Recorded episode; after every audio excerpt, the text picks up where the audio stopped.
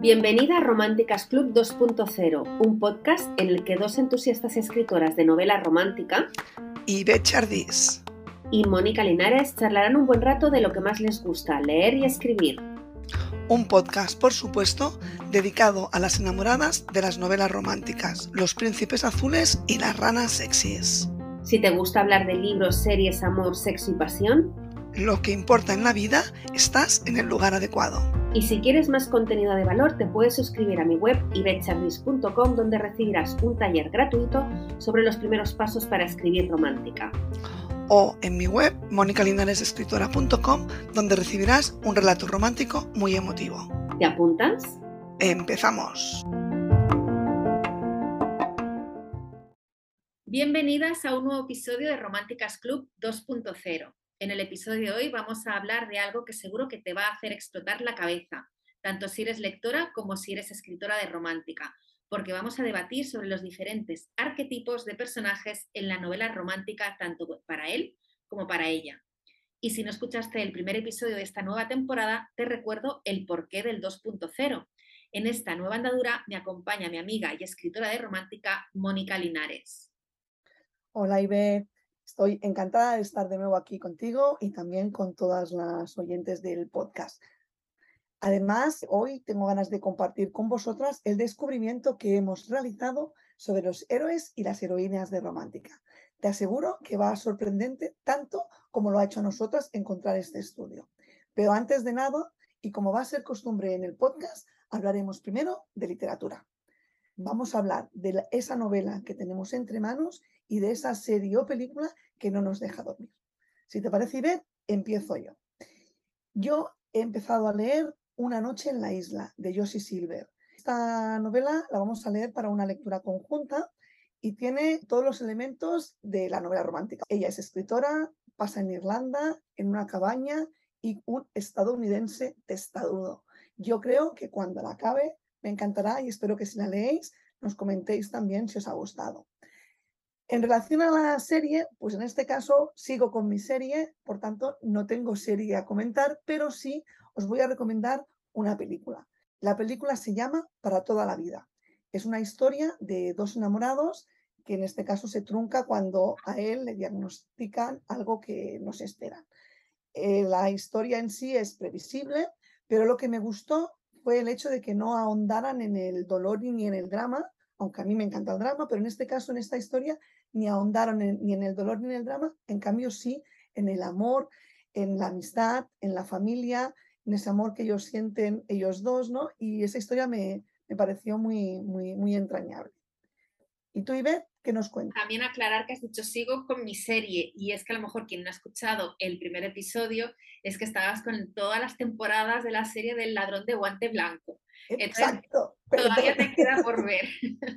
Bueno, no te creas, estoy al final ya de la cuarta, creo que estamos al final de la, o la mitad de la cuarta temporada. No me quedan tantas, ¿eh? No me quedan tantas. Ya poquito podrás hablar de otras series. Ya mismo, ya mismo. Seguramente intercalaré alguna, porque esta la estoy viendo con mi hija y le gusta que la vea con ella y tendré que intercalar porque ahora empieza exámenes globales y es probable que tenga que dejarla un poquito aparcada antes de continuar. Pero seguro que si no, alguna serie, alguna otra película que haya visto se podrá siempre recomendar, sin problema. Pues yo recomiendo Si lo hubieras sabido. Es una serie española que la he visto de un, del tirón y es eh, sobre una mujer que está casada con hijos y está harta de su vida y entonces el destino le da una segunda oportunidad porque viaja al pasado y tiene que volver a repetir eh, los 10 años que ya ha vivido. Pero bueno, tiene su lado de ciencia ficción y está muy bien llevada. Eh, los actores me han encantado. O sea que la recomiendo porque está en Netflix. Y luego del libro estoy leyendo Un tiempo para recordar de Maika L. Carrión, que es autopublicada y que siempre doy un poquito de oportunidad tanto a las de editoriales como a las autopublicadas. Y va sobre un travel time, otro travel time, porque a mí me encantan, que es de una chica de la época actual que viaja al pasado, a la época de la regencia, pero en Menorca cuando estaba dominada por los ingleses. Entonces ahí se encuentra un capitán del ejército inglés eh, que ya viaja en el tiempo y bueno, estoy ahí en medio de, la mitad del libro, pero muy interesante y muy chulo. Y ahora, si te parece, Mónica, vamos a lo que nos interesa, el porqué de esta manía de catalogar a los personajes. Y es que descubrí un estudio de la escritora Tammy Cowden, y en mi blog podéis encontrar detallado todo lo que ella explica, porque he traducido todo lo que ella dice de este estudio, también que lo publicó junto a otras dos escritoras de romántica. En el estudio revelaron que existen ocho arquetipos de personajes, tanto masculinos como femeninos, y es un poco parecido al eneagrama, pero más enfocado a las obras de ficción. Los ejemplos que nosotras proponemos en los distintos arquetipos son de series, películas y también libros que, pues, míticos que están en la memoria de todas nosotras para que se entiendan bien ¿no? a lo que nos referimos cuando hablamos, por ejemplo, de los tipos encantadores o de los chicos malos. Y si te parece compartir alguno de los distintos ejemplos, tanto de series como libros, pues estaremos encantadas, tanto Mónica como yo, que nos lo hagas llegar por Instagram, por la plataforma del podcast, con tus preguntas, con tus ejemplos, etcétera. Pues para no perder más el tiempo, vamos ya a por el primer arquetipo.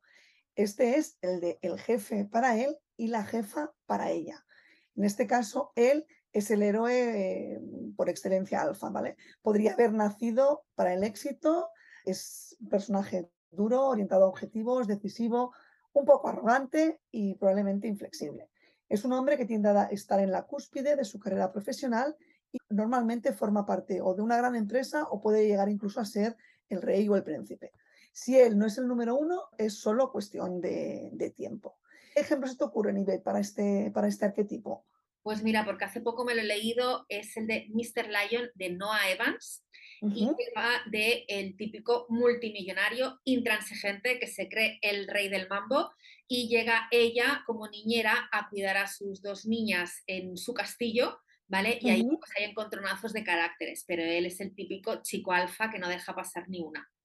Claro, de esto habría bastantes, ¿no? Libros en la, tal vez muchas de las novelas, o bueno, muchas, algunas de las novelas eróticas que tengo yo ahora mismo así en mente, también cuando es el empresario, el, este típico macho alfa, ¿no? Que domina en este caso a la, a la empleada.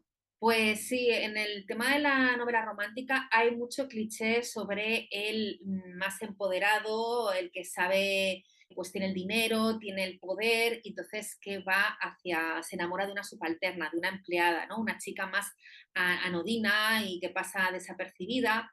Y a mí me gustaría también poner un ejemplo malo, es un ejemplo malo, que es un libro que leí que me sorprendió que estuviera en el número uno de Amazon, que es El acuerdo de Melanie Morelan, no sé si lo digo bien.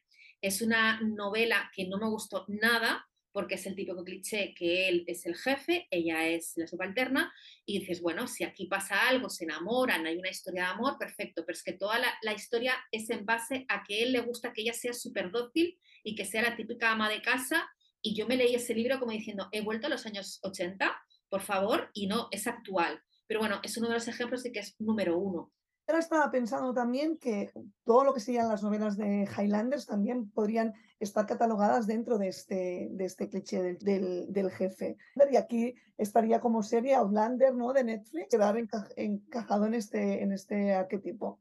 Perfectamente, porque normalmente siempre son los hijos del rey del clan y entonces el, príncipe el que va a heredar el, clan de, los Highlanders, y entonces siempre es el típico macho alfa eh, dominante. Y luego en Outlander llega ella que lo va a apaciguar un poquito. En la serie va a apaciguar porque el libro, eh, ya sé que hay mucha fama, pero yo me leí el primero que también hace un montón de años que está escrito, creo que también es de los 90 por ahí.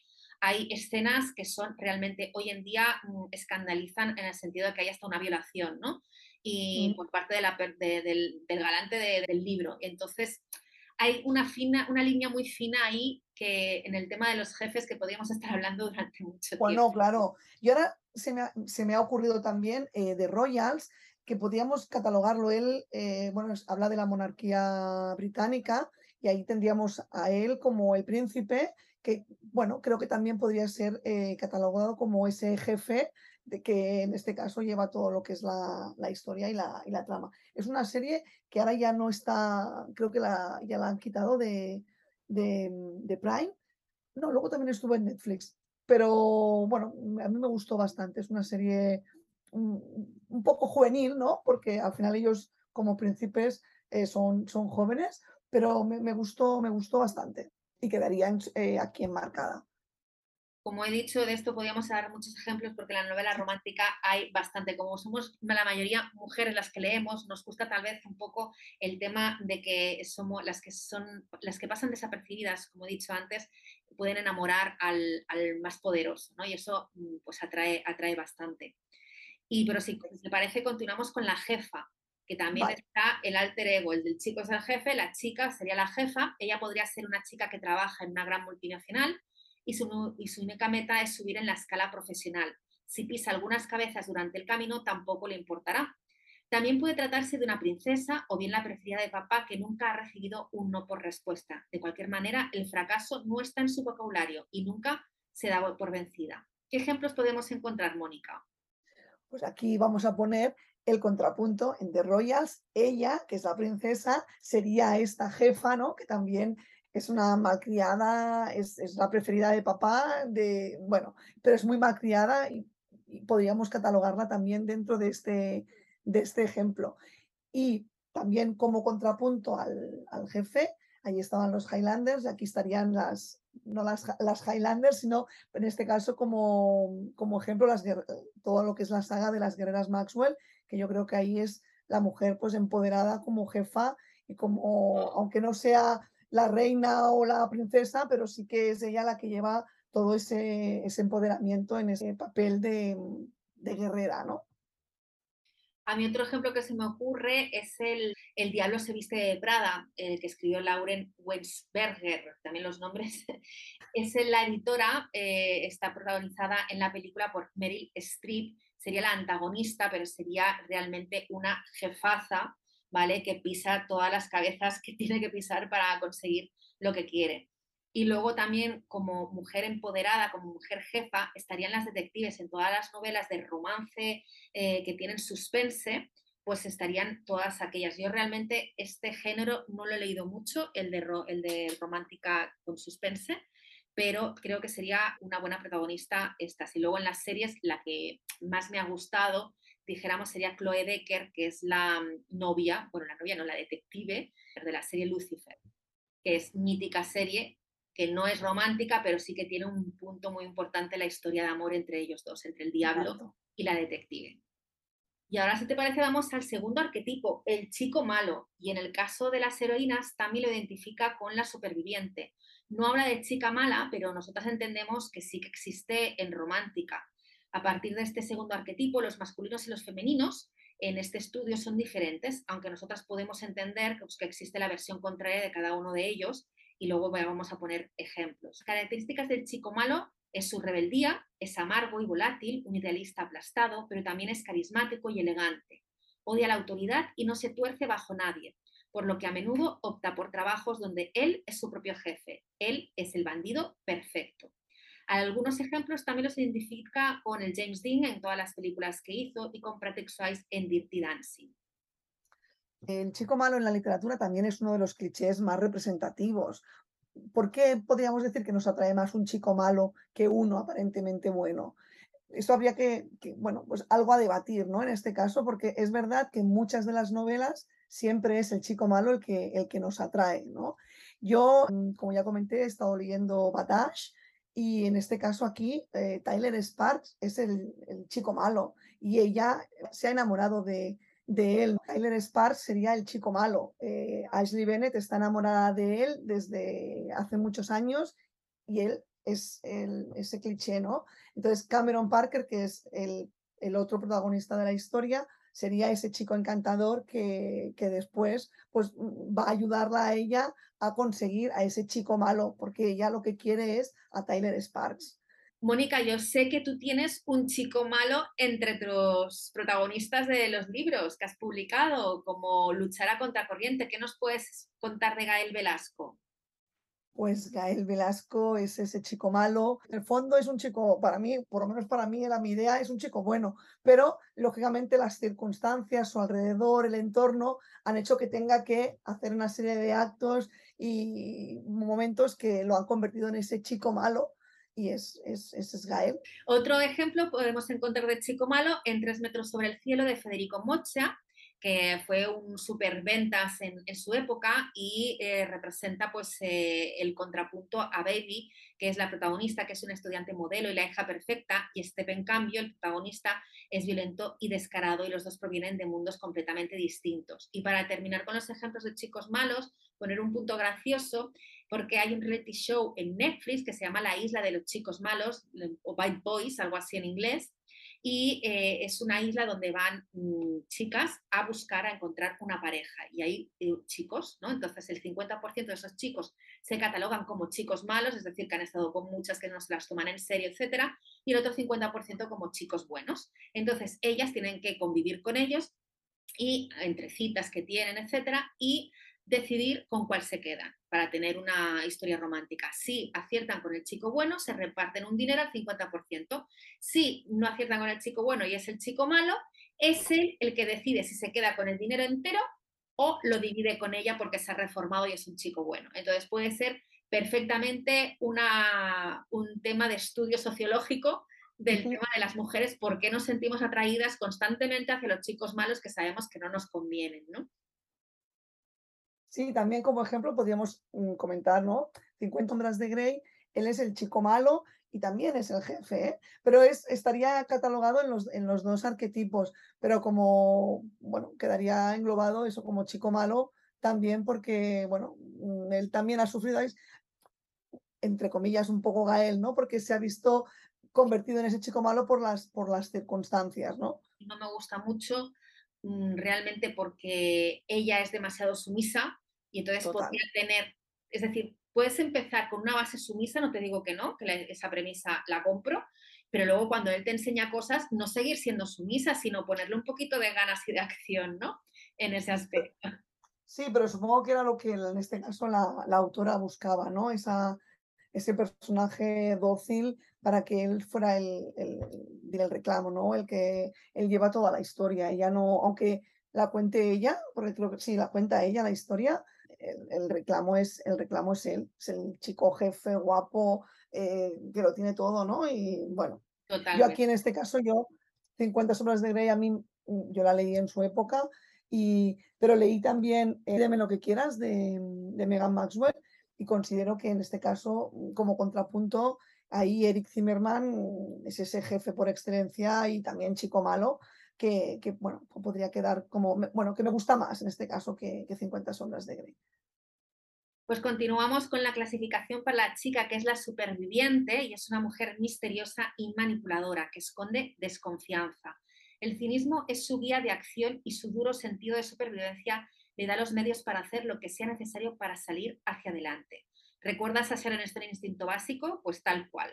Estas heroínas también pueden ser las villanas de la novela, pero algún día su príncipe vendrá y él será el único que podrá ver bajo su duro exterior. Un clásico ejemplo de eh, pues, superviviente y también mala, por, por qué no decirlo, es la de Scarlett O'Hara en Lo que el viento se llevó. Y luego, ¿qué más ejemplos podemos poner? Mónica, ¿se te ocurre alguno? Pues un ejemplo sería la serie de Good Girls que la encuentras en Netflix, que en este caso son amas de casa que se convierten en, las reinas del blanqueo de dinero, ¿no? Y deben de lidiar con chicos muy malos y ellas pues también se convierten en, chicas muy malas, ¿no? Y sería un, ejemplo de, este, de este arquetipo. Totalmente. Luego también tenemos eh, la película de Chicas Malas, que es una película del 2004, pero que está en auge entre la adolescencia hoy en día, y lo digo con, con causa porque tengo una hija adolescente que esta película para ella es antigua, pero le encanta. Y se trata de una chica pues, que ha vivido en África, eh, porque sus padres ahí estaban como biólogos estudiando, etcétera, y nunca ha ido a un instituto. Va por primera vez a un instituto americano y se encuentra con la abeja reina, con la que tiene que competir si no quiere que la pisen, y entonces se tiene que convertir ella misma en una chica mala. Y realmente, bueno, yo la vi en su momento y es divertida y es un claro ejemplo de, protagonista mala que luego no lo es, igual que los chicos, ¿no? En este caso. yo creo que todas, yo creo que todas, ¿no? Son chicas malas que luego finalmente pues, se convierten en esa chica, en esa chica buena, ¿no? Que, siempre luego al final es lo que nos, nos gusta a lo mejor de la, de la novela. Chicas malas, siempre, yo creo que en todas las historias siempre habrá esa antagonista como chica mala también, ¿no? estoy pensando en un montón de novelas, ahora mismo se me ha si en este caso vuelvo a hacer promoción, eh, mismo ahora mismo lugar, Susana es la chica mala, malísima, ¿no? Es la, es la antagonista del libro, ¿no? Pero bueno, mm, supongo que tienen que existir siempre los contrapuntos para que las novelas sean más, más interesantes. Claro, también haciendo promoción también en el Indecente Secreto de Lady Susan está Julia, que a mí hasta lectoras me han escrito por privado diciendo, mira que es mala, Julia es malísima. malísima, malísima. y aquello que, que dice, pues mira, no la quería pintar tan mala, pero al final salió, salió así. Y otro ejemplo que se me ocurre de malas es Zorras, el Club de las Zorras 1, eh, eh, de Noemi Casquet. El lema de la trilogía, somos zorras malas, libres, pero sobre todo somos nuestras. Entonces sería un claro ejemplo de, de esas chicas malas empoderadas de hoy en día que les da igual todo. Vale, pues ahora vamos a por el tercer arquetipo. En este caso sería el mejor amigo. Él es el héroe beta, él es amable, responsable, decente, un habitual. Eh, este hombre no goza de la confrontación y a veces puede ser asertivo porque no quiere herir los sentimientos de nadie, pero él siempre, siempre estará ahí como mejor amigo. Todos sabemos que existen chicos así, eh, tanto en la ESO, en el bachillerato, pero nadie les hace caso a esos chicos mejor amigo. Es una persona sociable y siempre va a poner las necesidades de otros primero.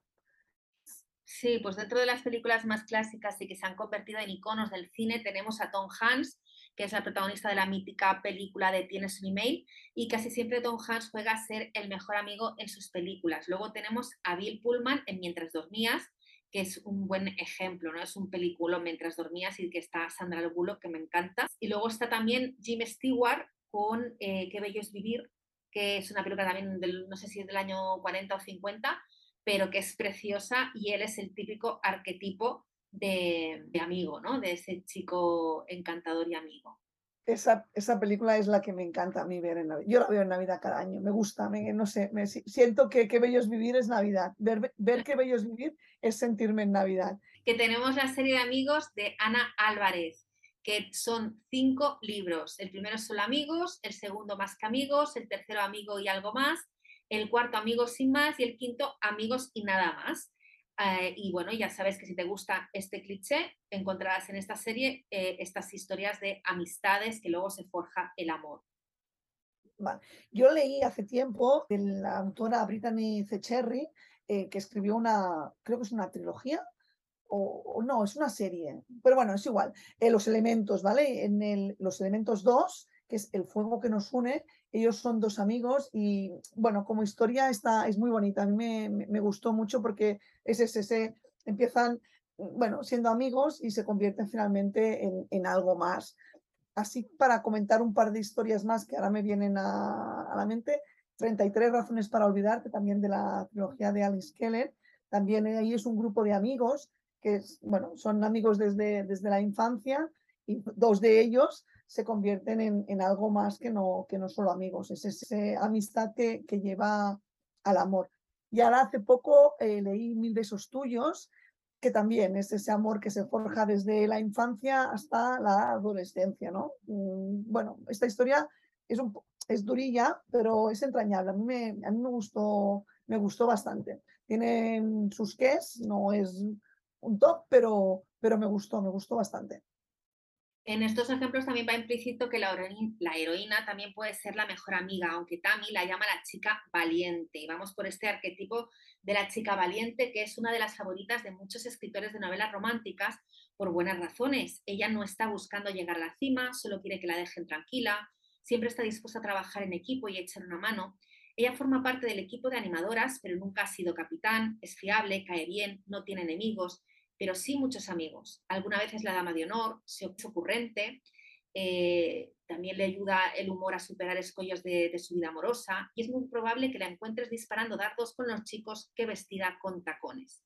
Que no le gusta una historia donde él se enamora de su mejor amiga ¿Qué ejemplos podemos encontrar, Mónica, de estos? Este, este cliché me encanta mucho. Este cliché es, fabuloso. Eh, se bueno, se me han ocurrido una serie de, películas míticas de, estas de, que yo creo que las hemos visto todas.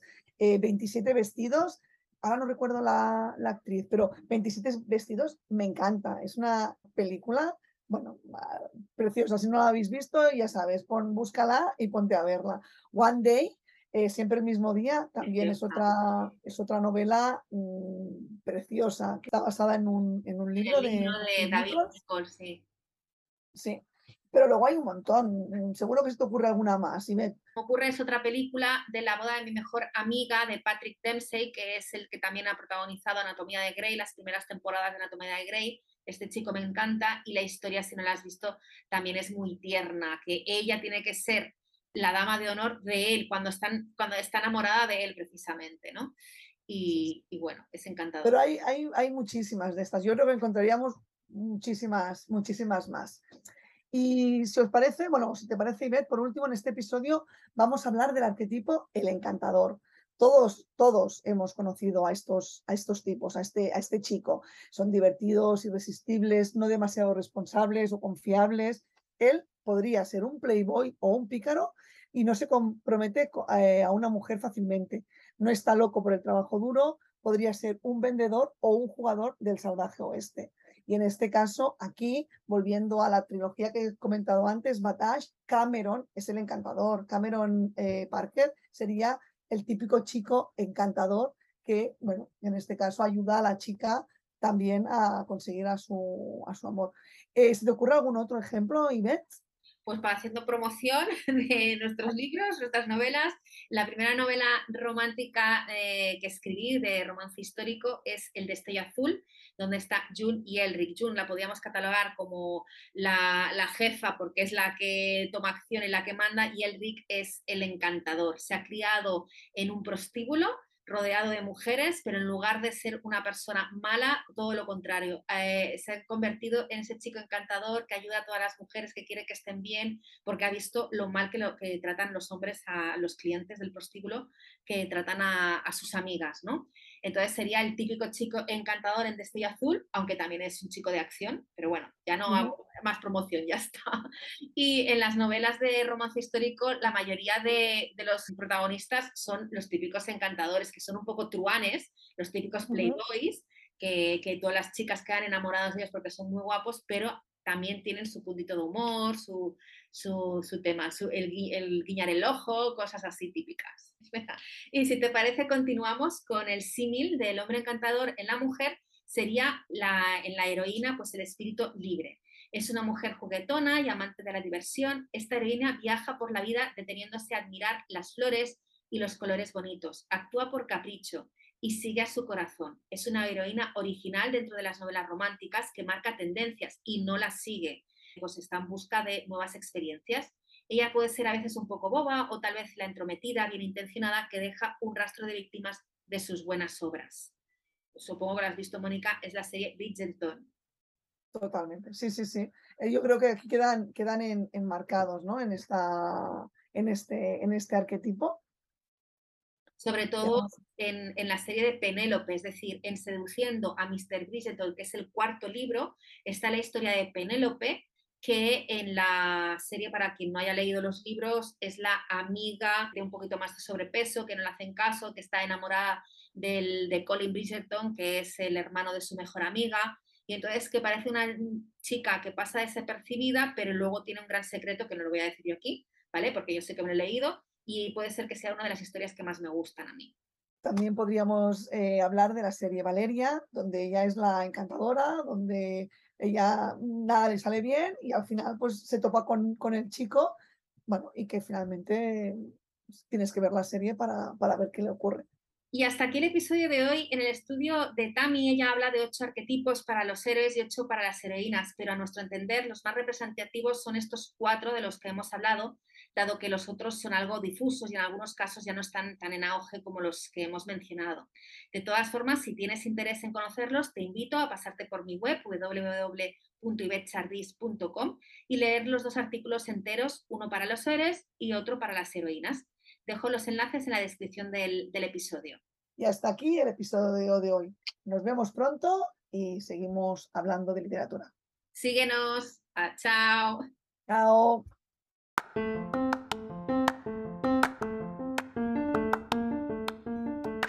Si llegaste hasta aquí, muchísimas gracias por acompañarnos en este episodio.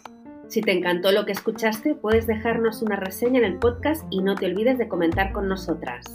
Nos vemos pronto y recuerda romántica, lee y vive con pasión. Es lo que más importa en la vida, disfruta del camino.